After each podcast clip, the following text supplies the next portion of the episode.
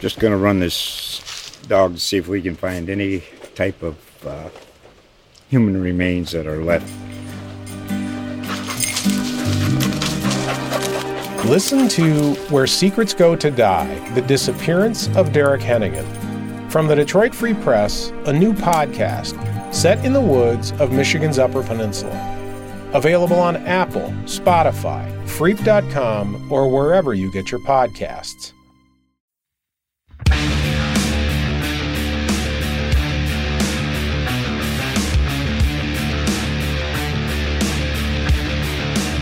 Hello and welcome to episode 67 of the New Ice City podcast.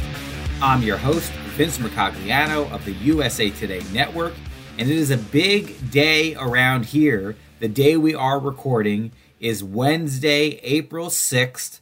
It is Vincent Jr.'s first birthday. It's been a year that has absolutely flown by. Parents always tell you that when you're getting ready to have a kid, time's going to fly once you have them, but you really don't fully grasp it until you're living it, till you're experiencing it. And I can tell you guys, it feels like yesterday. My fiance and I were reminiscing about the day that she went into labor and remembering every little detail about that day. And now here we are, and we've got a little guy that's very close to walking saying a few words, eating literally anything that you put in front of him, and just growing by the day. Incredible. So, we're gearing up for a big night because not only is today the little guy's birthday, it's also my mother's birthday. So, we've got the son and the grandmother on the same day. We're hosting about 10 people tonight for dinner my brother, his fiance, grandparents. So, got some cooking to do. Got some steak marinating, some shrimp, gonna do some skewers, some veggies, all kinds of stuff. So I got to get this podcast done and then I got to get to work. So that is what I have to look forward to and and roll up my sleeves and get my hands dirty and, and, do some cooking, which I love to do. I'm sure you guys have probably picked up on that if you've listened to this show before.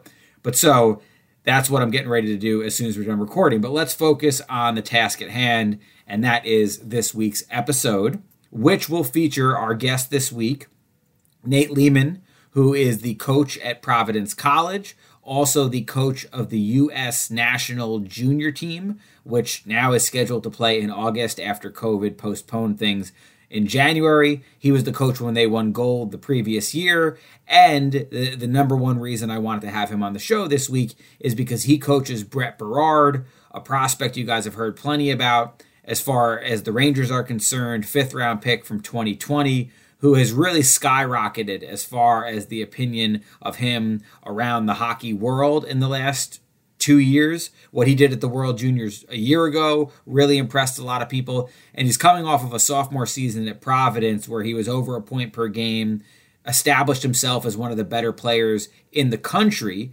and their season just ended. So I thought about Coach Leaman and thought it would be kind of interesting to have him on and break down the growth that he's seen in Berard's game. We haven't had a whole lot of prospect talk recently because there's just been so much going on with the Rangers, but I did want to make that happen for this week. And then in the coming weeks, we're pretty much almost exclusively going to be focused on playoffs. So we'll get one little prospect segment in today before we fully focus on NHL stuff for at least another month or two. We'll see how long it goes, but it's going to be at least another month, it looks like. So, with that said, got back from practice a little while ago.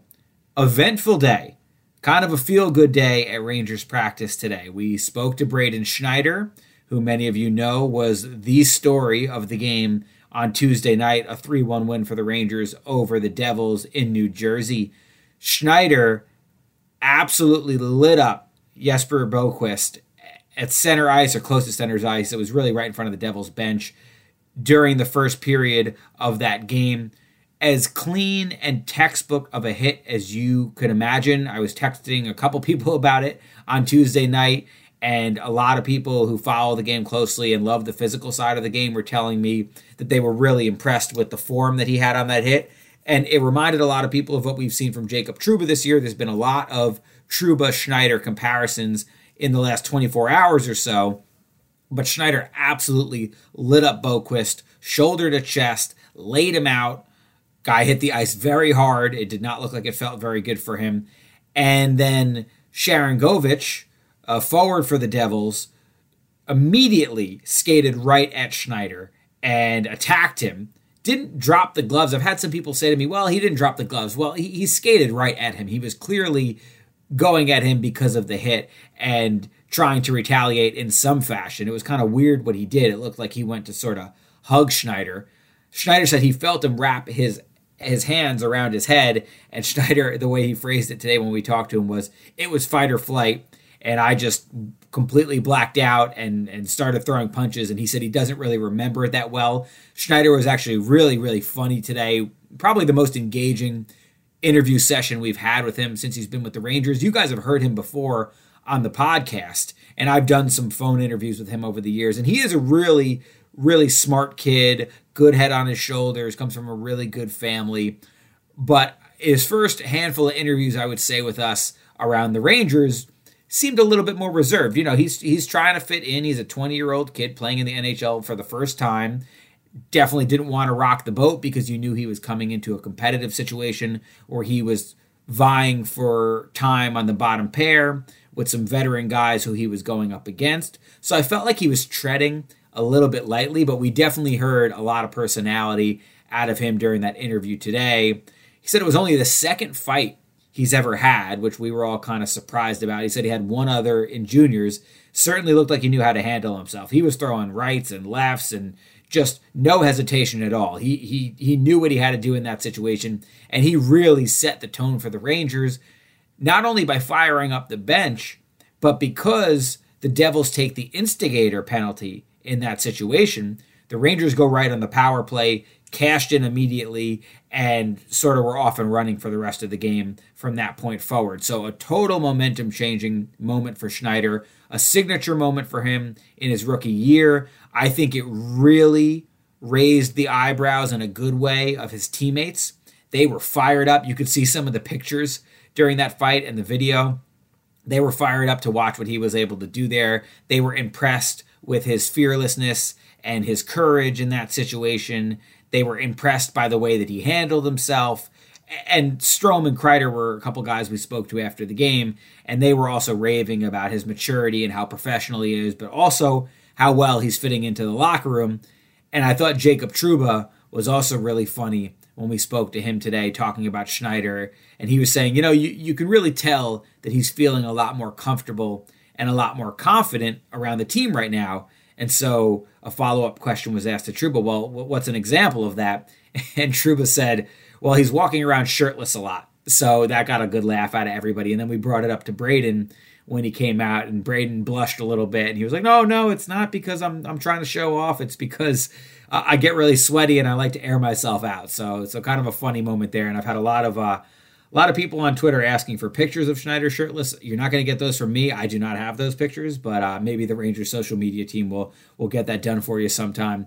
But also a lot of talk about Schneider being quote unquote baby Trouba. Apparently that is his nickname around the Rangers locker room, and you can see the comparison. Listen, the kid has had some ups and downs recently. He he talked about that today. He talked about that minus three game that he had I believe it was the Islanders game. Yeah, definitely was the Islanders game. Definitely not a good night for him there. And he said that he came away from that with the realization that he was too hesitant. He was not aggressive enough. He was playing on his heels. And he said the main thing that he had in his mind when he got back into the lineup against the Devils on Tuesday was not that he wanted to put himself in vulnerable positions or try really hard to make a standout play, which he ultimately ended up doing, but just be more aggressive, be more assertive, attack in situations where there was the opportunity to attack. And that's what he did on Boqvist. And I think now he walked away from that game with a firmer grip on a lineup spot than he had prior to the game. I still think you're going to see some juggling on that bottom pair. I would not be surprised if you see the Nemeth Braun pairing again. But on Tuesday, you saw Braun finally get a try on the left side. I think it, it, was about time that the Rangers gave that a look. And he, he played decently well. He ended up getting a goal and he played decently well with Schneider. But I think you're going to keep seeing this rotation. And uh, Gallant will be looking to gather as much information on the three guys, Nemeth, Schneider, and Braun, before you get to the playoffs to make the best informed decision possible as far as who's going to play in that spot. But Schneider, listen, you got to feel really excited about where the potential is for this kid. You look at the numbers for that bottom pair, they're still giving up a lot of shots. They're still in their own zone a lot more than you would ideally like. The, the, the top two defensive pairs, Miller Trouba, Fox Lindgren, those guys have much more positive underlying numbers as far as possession and shots and all that kind of stuff. But from the bottom pair, you want guys who are going to be responsible defensively, and if they can make a momentum changing play like Schneider made on Tuesday, that's a that's a huge bonus. So I from what it looked like at practice on Wednesday for Thursday night's game, I think you're going to see Braun and Schneider again, but also like I'm kind of warning everybody, don't be surprised to see that change sometime in the next handful of games with the Rangers having 11 left to, to sort of make these decisions. As far as the, the rest of the game goes, kind of low event. Not a whole lot going on for either team as far as chances went, but it really felt like the Rangers were in control pretty much the whole game. I never felt like they were in danger of losing the lead once they got it. Alex Georgiev bounced back from his prior start where he really struggled, made a couple key saves, but he only had to make 20 for the game. I thought the Rangers did a much better job of limiting the odd man rushes, which were uh, kind of a glaring issue in their previous two losses before they got to that game. And they had the one that led to the goal where Trouba kind of made an ill-advised pass into the into the middle of the ice.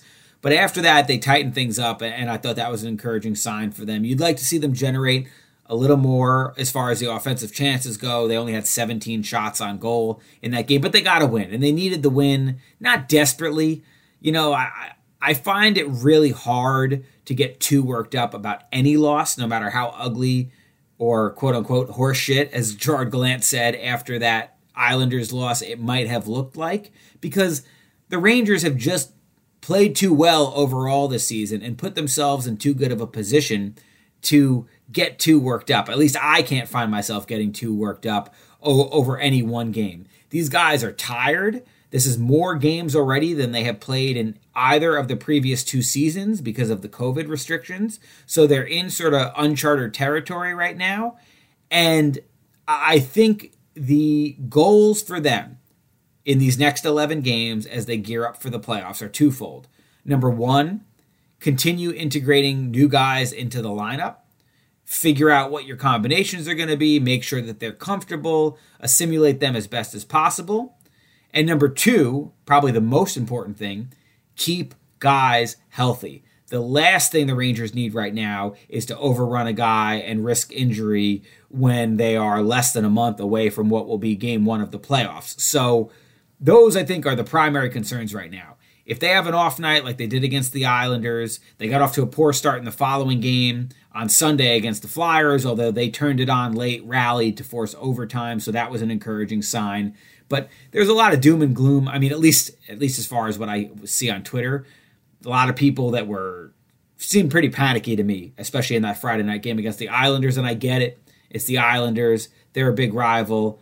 But the, the main thing that my main advice to everybody right now would be: don't live and die with the results of these final 11 games. The players they want to win. Don't get me wrong, but they're in a, they're in a pretty good position right now. They know it, and a lot of them have sort of hinted at or even admitted in the last few days that they do have the playoffs in the back of their mind. So to go, for lack of a better term, balls to the wall in every single moment of every single game, that might not be in their best long term interest right now. So unless we see you know, a five game losing streak where they're getting shut out left and right and, and it just looks atrocious, you're not going to hear me hitting any panic buttons right now because the the majority of the work for the regular season is done. This team has played well enough; they have earned the right to go into the playoffs and see how they fare there. We're going to have a lot of questions about potential flaws that might crop up in the playoffs. There's no doubt about that.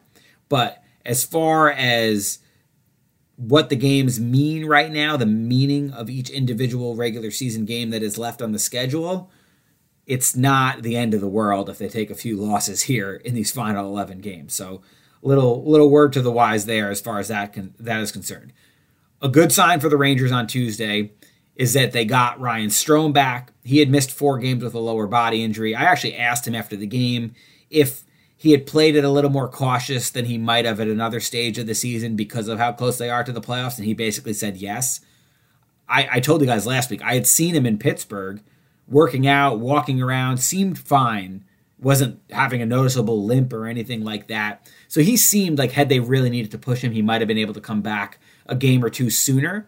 But I think taking the cautious approach was the right approach, and he looked great. I thought he was one of their better players on Tuesday night. Scored a goal, was very active, seemed to be skating and moving around pretty well.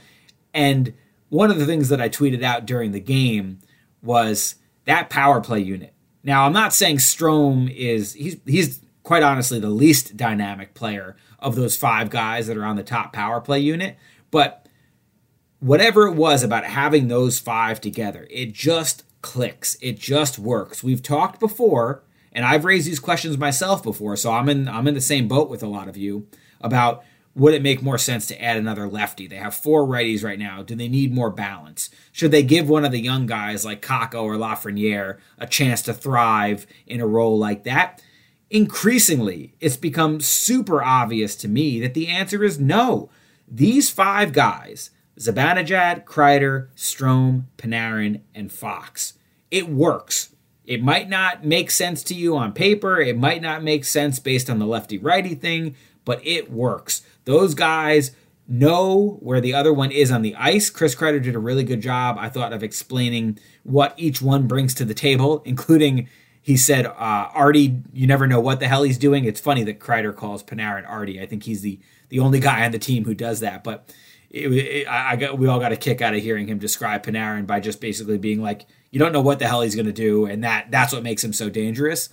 But that unit overall as a whole, do not mess with it. That is your that is one of the strengths of this team. They rank second in the league right now in conversion rates on power plays.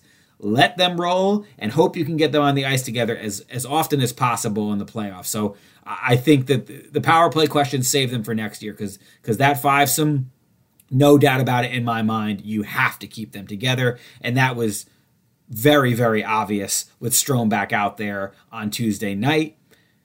We're still waiting as far as getting guys healthy. Strome's back, but we're still waiting to see Kakko and Rooney rejoin the lineup. Now, Gallant had hinted last week that they were hoping for at least a return to practice, not quite games, but practice this week I thought that today, Wednesday, might be the day that we saw them back out there with the team. They were not. So I know that's causing a little bit of panic among the fans as well.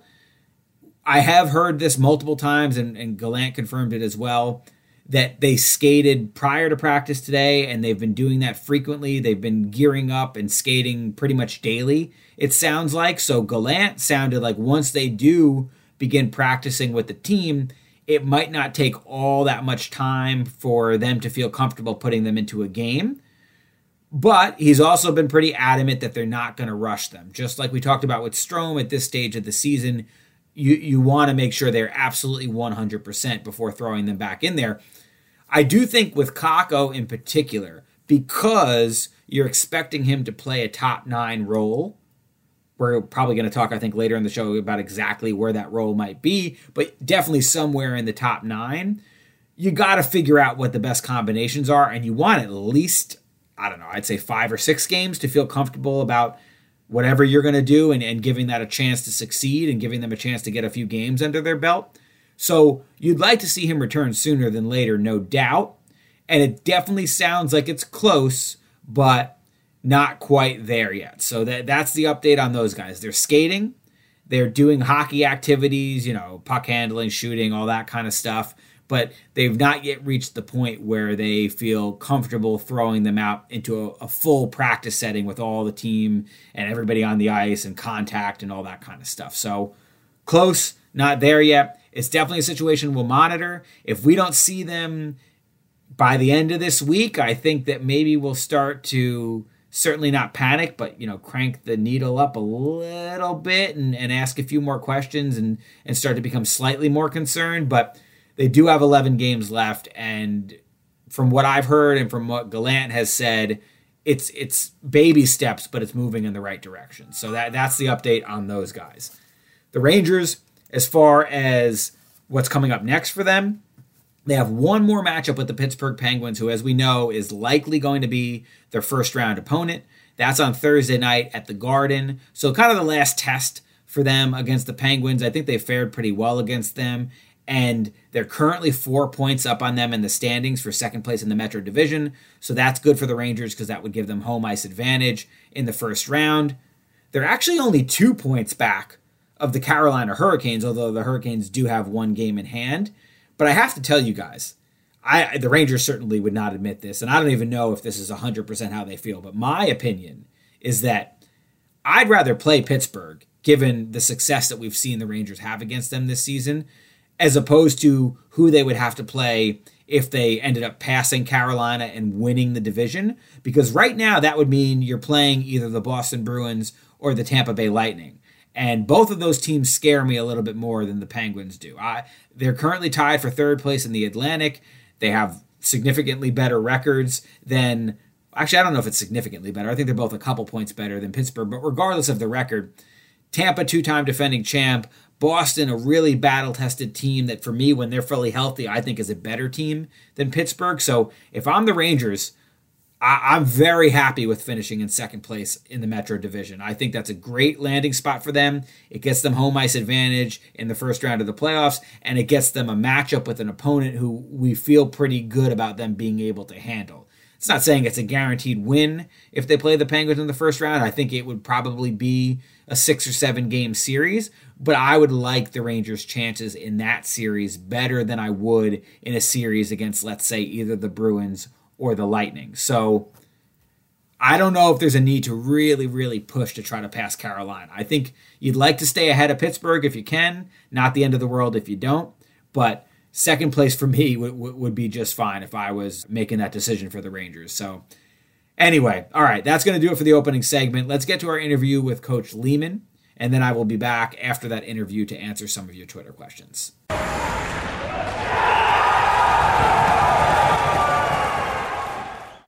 And now let's welcome into the show a guest who is going to help us get to know one of the Rangers prospects who's really been moving up the, the pecking order in a lot of people's minds in the last year or two. And that is Nate Leaman. He is the coach at Providence. He's also the coach of the U.S. men's world junior team. So, coach, really appreciate the time today. How, how are you doing? Doing good. Doing good. Thanks for having me. No, I, I appreciate it. Uh, the, the season's over for you guys but it's kind of still fresh, I'm sure, in everybody's mind. So while it is, your overall assessment before we start getting into uh, Brett Berard specifically, just as far as a team standpoint, how, how do you feel about the way everything went this year? I don't know. It's uh, I still haven't. I still haven't. Uh, I'm, I'm reviewing a lot of film, um, but you know, like uh, we we did some great things this year. We had 22 wins. We we finished in the, in the top 10 or the top 20 in like every major category, you know. Um, but for whatever reason, um, yeah, we just didn't put it together in certain games. And the the play was very good. I think our our, our finish in in some of our big games and you know some of the goals that we gave up in some of our uh, bigger games those are the areas that i think we still need to mature and do you feel like w- with the core you have? I mean, I'm not sure exactly off top of my head how many guys you have coming back, but you're building in the right direction and and and pleased about where you might be headed for next season. Yeah, yeah. I mean, absolutely. Um, the team that knocked us out uh, of our league won won our league, and and we outplayed them pretty uh, pretty well in that game. So I, you know, like I don't think we're far off. We we we will return the most goals of, of anyone in our league. So that's that's a positive sign also. But you know, there's there's areas that you're still um, you want you want to get better at, and um, and you know, as I mentioned, I think the group that uh, that is returning. I mean, I think we were one of the youngest teams in the league last year, so uh, we'll be that year older, um, and I think that's really going to help our maturity level in, in in some of our bigger games. Well, one of the guys who you should have coming back, and the guy that I'm sure you know Rangers fans want to hear about is Brett Berard, who you talk about goals coming back. I think he had 18 goals this year, uh, 38 points, I want to say, and and point, you know people can look at that and say, wow, the offense popped in some ways this year, but overall, in terms of the growth that you've seen in his game, especially from his freshman to his sophomore year, what can you tell Rangers fans about him that has you excited? Well, I, I think um, I think consistency is the big thing. You know, right now with Brett, um, you know, and, and learning to um, be an offensive threat every night, uh, learning to, um, you know, play complete shifts, um, play complete games. Th- those are the things that really, you know, he's learning. Um, I think he took a positive step in the right direction this year. Um, you know, with the COVID year and in the World Junior two years ago, it was it was a pretty interrupted season for him. So it wasn't kind of like a, a true freshman year. This year, um, it, it, was much more of a of a normal college hockey season. Um, so we got to play, you know, 38, 40 games. Um, and you know, to be a point per game guy, that's that's that's very good offensively as a sophomore. Um, you know, and, and and it's about kind of maturing the rest of his game. The, the rest of his game, though, because a lot of people, he obviously got the most attention because the most eyes were on him during the World Juniors two years ago or a year ago now, a little over a year. And what got people's attention was was not just that he had some skill and we saw the offense jump this year, but the way that he was pesky on the forecheck and and battled for pucks and was able to create some rush opportunities and things like that. Like, is that what you see when you forecast for the future? Like, those are going to be sort of the pillars of his game. I, th- I think so. I mean, I think that that's what you know what he showed in that World Junior tournament is really what he's going to have to show, you know, throughout his career because he's not a he's not a huge guy, so he's got to work to get pucks.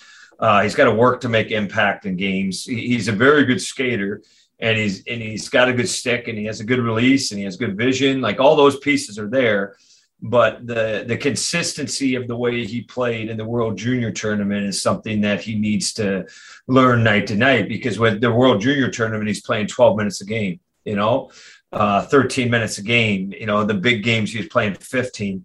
Uh, you know, at, at Providence, he's he's playing 18, he's playing 19, and learning to do that shift after shift, um, you know, with, with some consistency, and then back to back games I think is something that, you know, Brett's still learning very much, but I think he took a big step in the right direction this year. Is part of that the ongoing physical maturation, or is a lot of that in your mind also just mentally being ready to do those kind of little things on every single shift?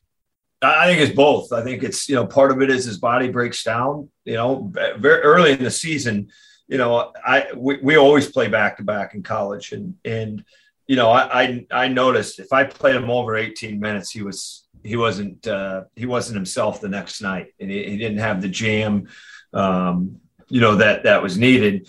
Um, I started to back him down to 18 minutes, um, 17 and a half, somewhere in there, and then and then he was able to be a better player the next night. And as the season wore on, and in the second part of the season, he was getting better and better and better with that where I think our last probably three or four games, I had him up around the 19 minute mark again. Um, but, you know, I, I think part of it is physical, part of it's mental. You know, part of it is learning to do it a night to night to bringing uh, bringing your best hockey when you're not feeling great or when you're a little bumped up or when your opponent's hard on you.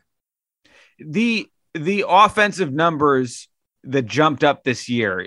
W- what about his game in in the offensive zone stands out to you, and, and, what do you think projects as things that he'll be able to do well at the next level? Well, I think he's really good below the goal line. Uh, I, I, think um, you know, including on the power play, and he you know he played the goal line for us on the power play. It was new to him. Um, we, we, hadn't tried him that as a freshman, um, and he was just he was really natural down there. Uh, he's good with wraps. He's good with jams. He's quick in, in tight areas. Um, and then, you know, the, the, other part of his game is is being pesky. You know, like when when he's on pucks, when he's pressuring pucks, and he gets those steals, uh, he's so quick that he can attack nets quickly.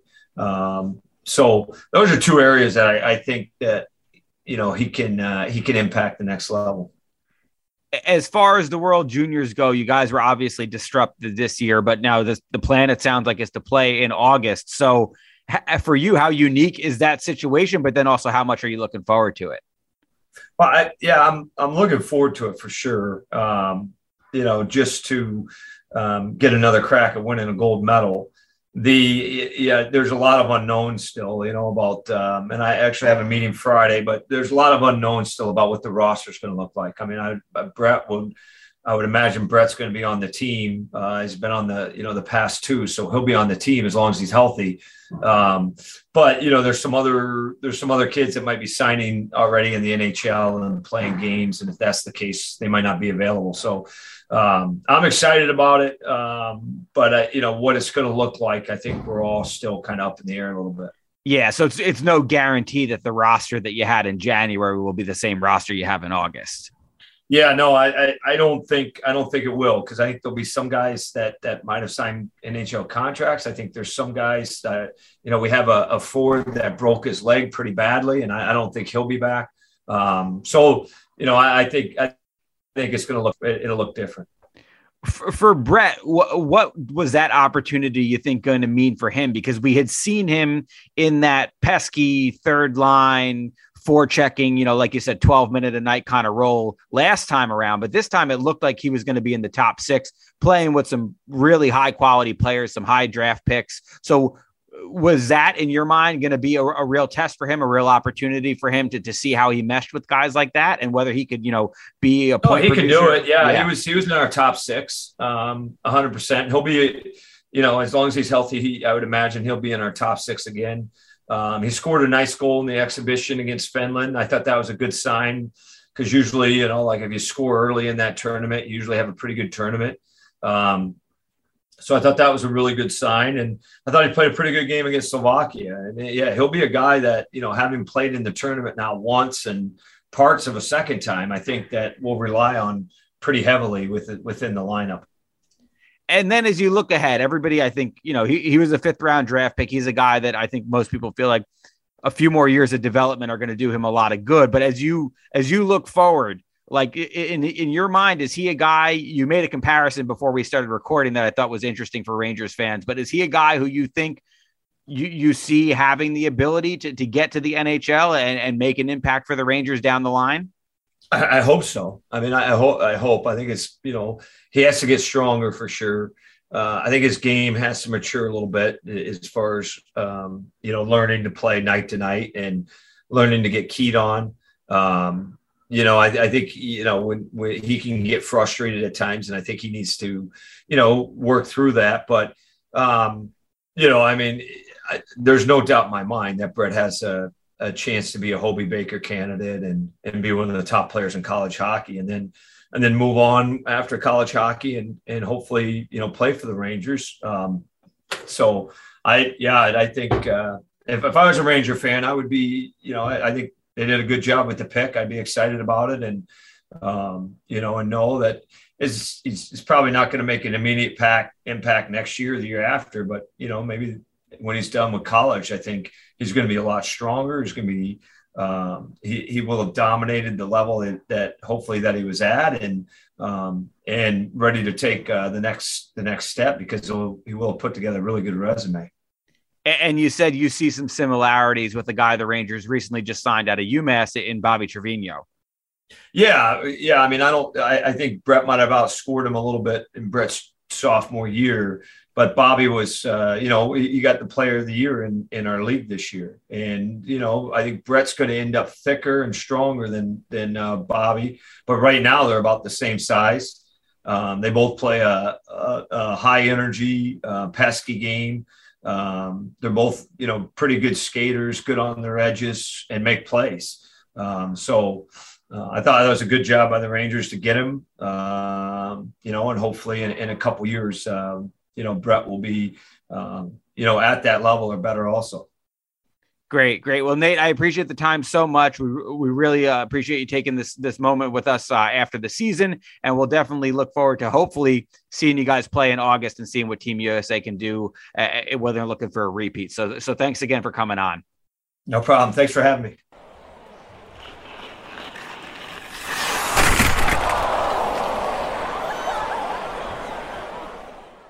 And we're back. I'm sure you guys are going to be hearing a lot more about Brett Berard in the coming months and coming years. I will certainly be diving in and, and calling around and writing, uh, I'm sure, some kind of story about him this offseason when we do our prospect rankings. it's pretty much a no brainer that he's going to end up somewhere in the top 10. I think he was number 10 last summer, but he, he's moved up from that spot. Not quite top five, I don't think. I, although that could change once I start making calls and feeling it out and talking to different people about him. But I certainly think he's moving up into that six, seven, eight range. Feels like a guy who's made a lot of progress, especially given his draft position. And it, it was really great to be able to have Coach Leaman on the show to talk us through some of that evolution and talk us through the stuff that he thinks that Berard needs to get better at. And a lot of that seemed to be consistency, both mentally and physically, being more prepared to to give his best on every single shift. This is a guy who's going to, at the NHL level, most believe be more of a bottom six, maybe middle six kind of winger who is going to need to play that pesky, aggressive style to be successful. So, as somebody actually I spoke to recently called him sort of a, a poor man's Brad Marchand, he's going to have to be that kind of player who has some offensive pop, but really excels at getting under opponent's skin, really excels at hounding pucks and forechecking and chasing down pucks behind the net, working around the net. You heard Coach Leaman talk about is one of his strengths. So if he can really build on that identity that's going to give him the best shot of having success at the NHL level. And of course, it's something that we will be excited to see how it plays out in the coming years. With that, we are going to shift gears and get to some of your Twitter questions. And I did not give you guys a whole lot of time for submitting these. I usually like to do it earlier in the day and then give it a couple hours, but I just posted it shortly ago and I'm going to just browse through it really quickly. Like I said, I got I got to cook for the baby's birthday, so priorities are in order today, folks. We'll start with the first one from Christian P616. Is six sixteen your birthday? Because that's my birthday, June sixteenth. So if it is, that's pretty cool. You wrote rank these teams from easiest to hardest playoff matchups: Pittsburgh, Carolina, Toronto, Tampa, Boston. Well, we just kind of did that, but I would say easiest for me would be Pittsburgh. Second easiest for me would be Toronto. They have so much firepower. We know how talented they are, but their lack of playoff success and uh, just that raises question marks, and that makes me unsure of how well that they would do in a playoff series. And I think even though we've seen the Rangers give up a lot of chances and shots against them when they've played, we've also seen the Rangers beat them. So I would probably put Toronto at number two. Number three, I guess I'd say Boston. Boston scares me, but not as much as Carolina and Tampa. Tampa, mm, Tampa or Carolina, number one. That's a tough decision. Tampa's Tampa feels like they should be the choice in a lot of ways because two-time defending champs. That's about all you need to say. They've they've been there, done that, all the experience, all the pedigree, all the talent. Roster is about as well-rounded as you can get. And Vasilevskiy prior to the season was considered the best goalie in the world, still considered one of the best goalies in the world. So I might lean towards Tampa, even though we've seen the Rangers beat them a few times this year. Carolina, to me, is scarier in the sense that they're just a bad matchup for the Rangers because of their speed and their forecheck. And they've made the Rangers look really bad in a couple of the games when they've met, not just this season, but in recent seasons. So I would be tempted to say Carolina number one, but the only thing holding me back from them is goaltending. I don't trust Frederik Andersen in a playoff setting, especially in a seven game series. So the Rangers would have the clear advantage with their goalie in that series. So Tampa, Carolina, 1A, 1B, but maybe I'd be slightly more scared of Tampa if I was ranking those teams. All right, next question comes from Jackson with a whole bunch of numbers. And Jackson wrote Thoughts on the very small Igor slump. Do you think it hurts the chances for Hart or Vezina? I think it hurts his chances for Hart. I don't think he's winning the Hart, honestly, at this point. Auston Matthews is kind of running away with that, at least in the opinions of many. We'll see. I'll let you guys know if I end up getting a vote this year who I end up going with.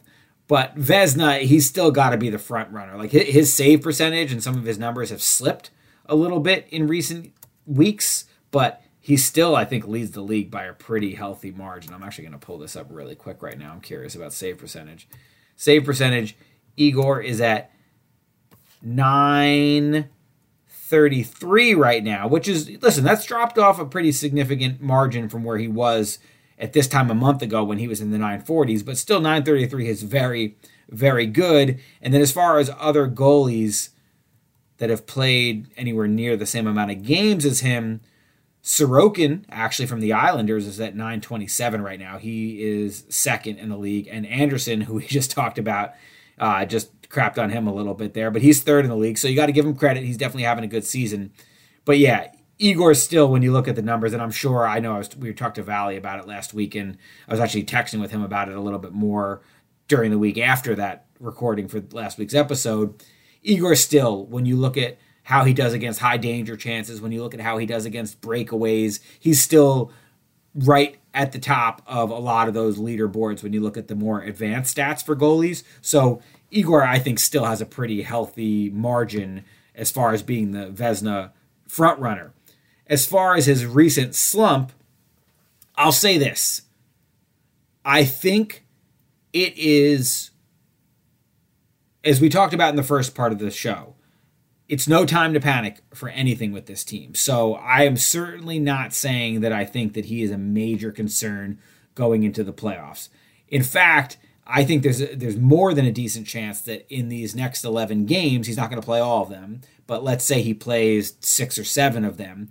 I think there's a good chance you're going to see a guy who all of a sudden is getting back closer to what we saw earlier in the season just because my feeling from being around him, watching him at practice the last few days is that this guy is not happy right now. He is playing with more motivation than I think I've seen at any point in his Rangers tenure so far. And he's the type of guy that strikes me as when he's pissed off, that's probably not a good thing for, for the opponents. Actually, Jacob Trouba made a comment about that today when we spoke to him. He he compared him to Lundqvist as far as his focus and his intensity. And, and Trouba said he's one of the guys in the locker room right at the top do not accept losing. And if there's any kind of a lull or any kind of a slippage as far as playing at your top level, Igor is is Trouba, as far as Trouba said, a guy who just doesn't find that acceptable. So Trouba said he's a good presence for them in the locker room in that sense because while some guys might be okay with an occasional off night, Igor certainly is not. I could just tell you guys from watching the morning skate in Jersey on Tuesday and then practice on Wednesday, I've seen him give up a goal and then go behind the net and slam his stick up against the glass. So he is definitely frustrated right now. And, and in some ways, that could be concerning, but in other ways, it tells you how much he cares. Even after the game, that the, the previous game that he played on Sunday against the Flyers, he came into the interview room and of course questions were going to come up about, you know, he, he given up at least one soft goal in that game, the first one for sure. The second one I didn't think was quite as bad, but still a goal that you had kind of expected him to make a save on with the way that he was playing earlier in the season. And he was asked a question about evaluating his his current play, and he he wanted no part of it. He said, "I don't want to talk about my game right now." Now, listen, part of you is kind of thinking like, well, you know, you're out here to talk about it. Like, why, you know, why not just tell us what's going on in your mind? But I think it also speaks to how competitive he is and how sort of disappointed in his in himself he is right now. He holds himself to such a high standard that giving up even one goal that he felt like was a save that he should have made that does not sit well with him. And, he was clearly in a bad mood that night.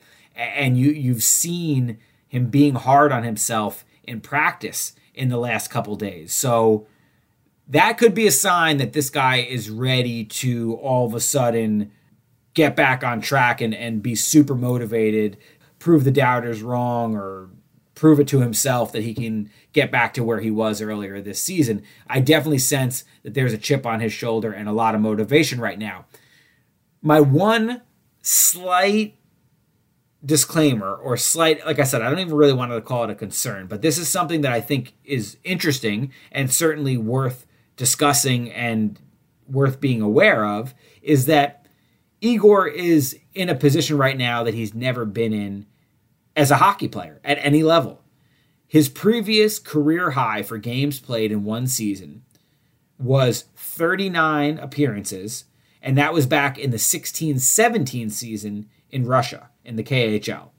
He has never played the amount of games that he's being asked to play this season. He's up to 46 right now.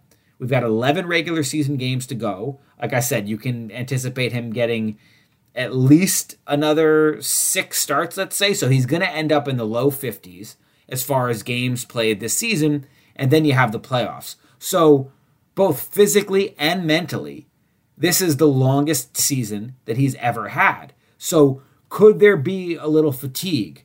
Could there be any kind of a slight dip as far as his technique goes? I had somebody who knows goalies better than me say to me after the Sunday game, Igor still seems to be doing really well on breakaways, which we, we saw him make a handful of breakaway saves and odd man rush saves in that game. But the two areas where a couple people that I've spoken to believe there's been a little bit of a drop off recently is shots from long range. We saw Cam York beat him with that long slap shot off the faceoff on Sunday, which is very uncharacteristic. And his rebound control. He's been allowing more rebound opportunities than we had seen earlier in the season. So I'm no goalie expert as far as breaking all that stuff down, but I think I've noticed those things, and people who know more about this than me have pointed those things out as well. If he continues to struggle, maybe for one of the next upcoming episodes, I'll, I'll get whether it's Kevin Woodley or some other kind of goalie expert back on the show.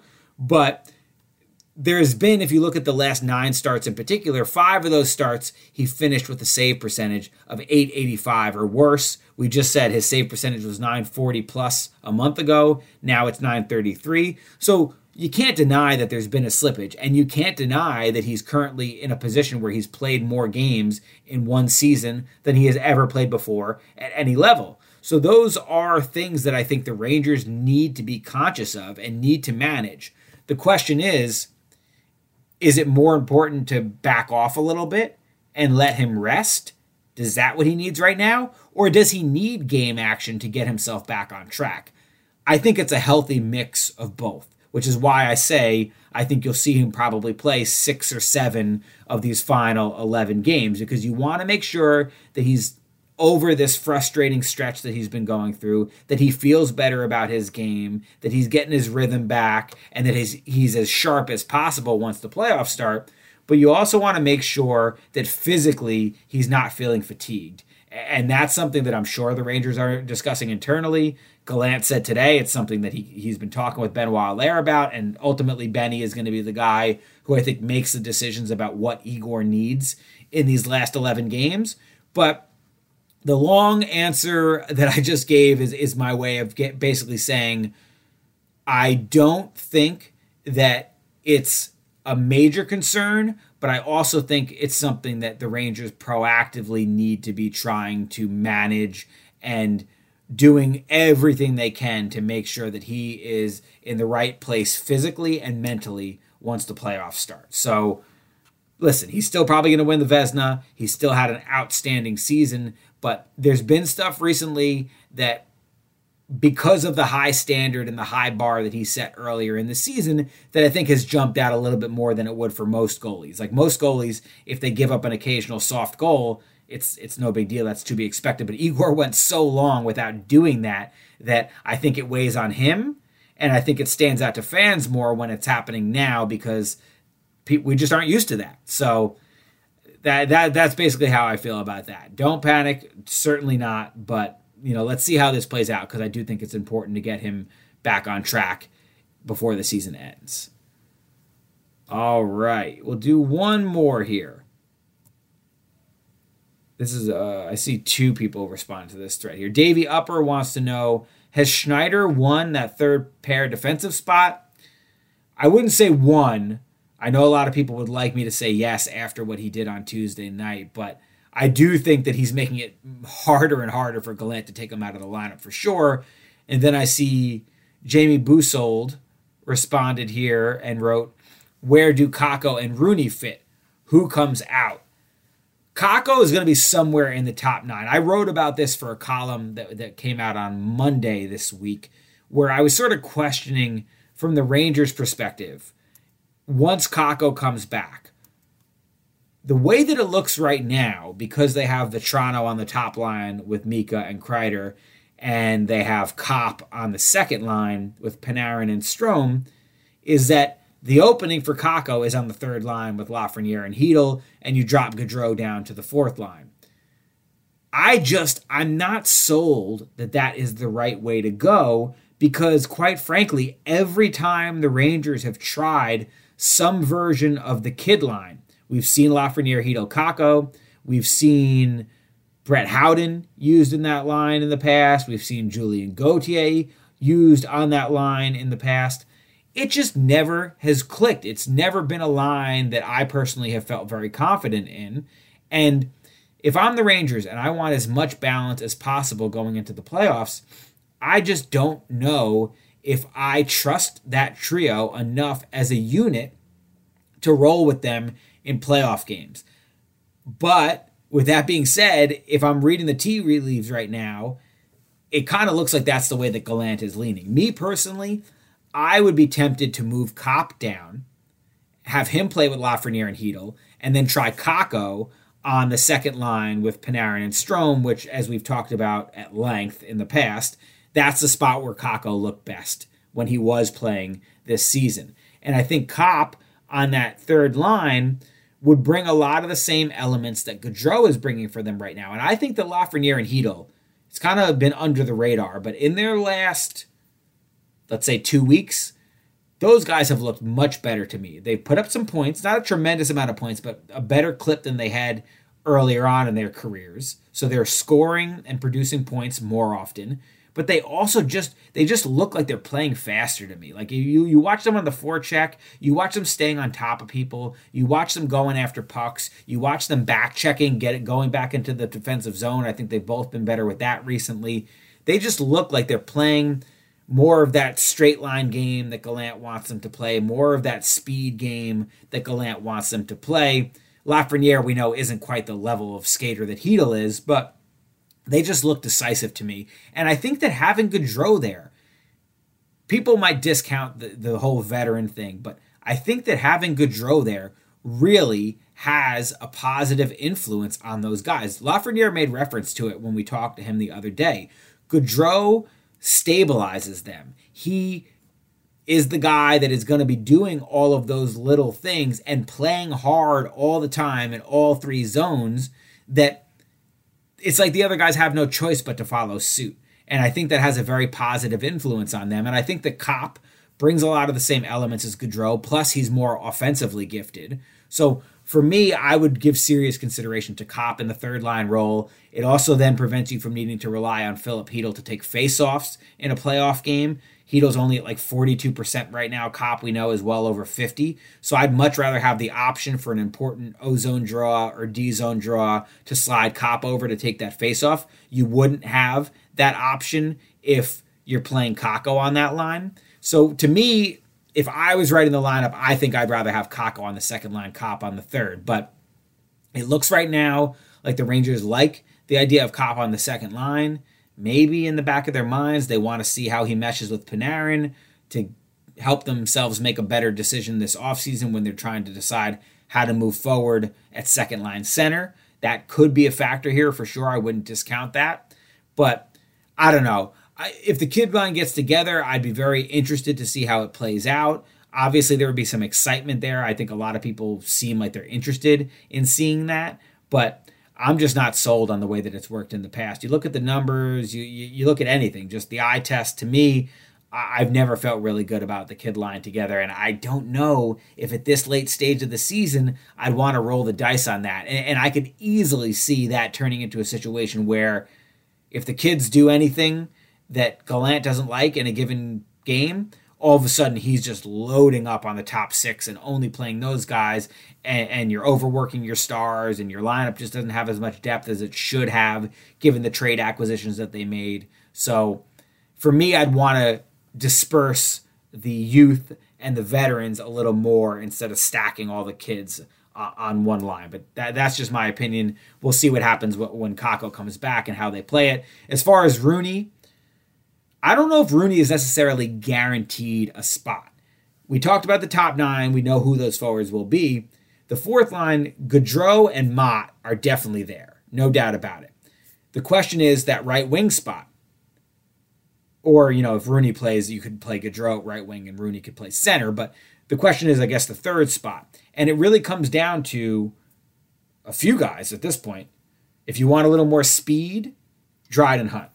If you want a veteran presence, physicality, if you feel like it's a game where things might get really chippy, they might want to put Ryan Reaves in there. I definitely think Gallant is going to lean toward Reaves in a lot of these situations. And then if you want a guy that can kill penalties and, and, and bring a little more defensive play and that sort of thing, then I think Rooney's the guy.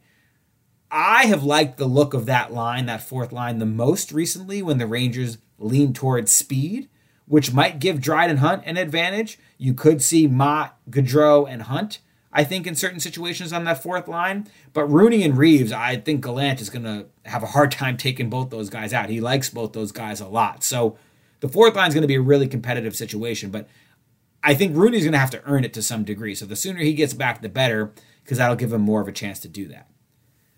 All right. That is going to do it for this week's episode. I got to go toss some steaks around, put the skewers together, chop some peppers and onions, grilling corn, got asparagus. It's going to be good, guys. I, I, will let you guys know how it turns out, but trust me, I've done this before. I, I have a pretty good feeling about the way it's heading. So, going to do that. Little guy's going to try some of the stuff. Like I mentioned earlier, he literally eats anything. It could change. I've heard from some parents that your kids early on eat everything and then later on get picky. But if he's anything like his dad, he's probably going to like to eat. and that's been pretty apparent so far. So, to go get the little guy from daycare now and then come back and celebrate. Really looking forward to that. A quick heads up for next week because the Rangers are playing back to back games on Tuesday and Wednesday, with Wednesday being a game in Philly. So, I'll be driving back and forth to Philly that day. I won't record next week's podcast until Thursday, so it'll come out Friday morning again. We did that the last week as well. So usually we try to aim for Thursdays, as you guys know, but next week will be a Friday morning. So just wanted to give you guys a heads up on that. Of course, we'll have a lot more Rangers coverage coming for you guys in the days between now and then, so make sure you stay tuned for that. Big thanks to Coach Leaman for coming on the show today. Thank you all for listening, and I will talk to you next week.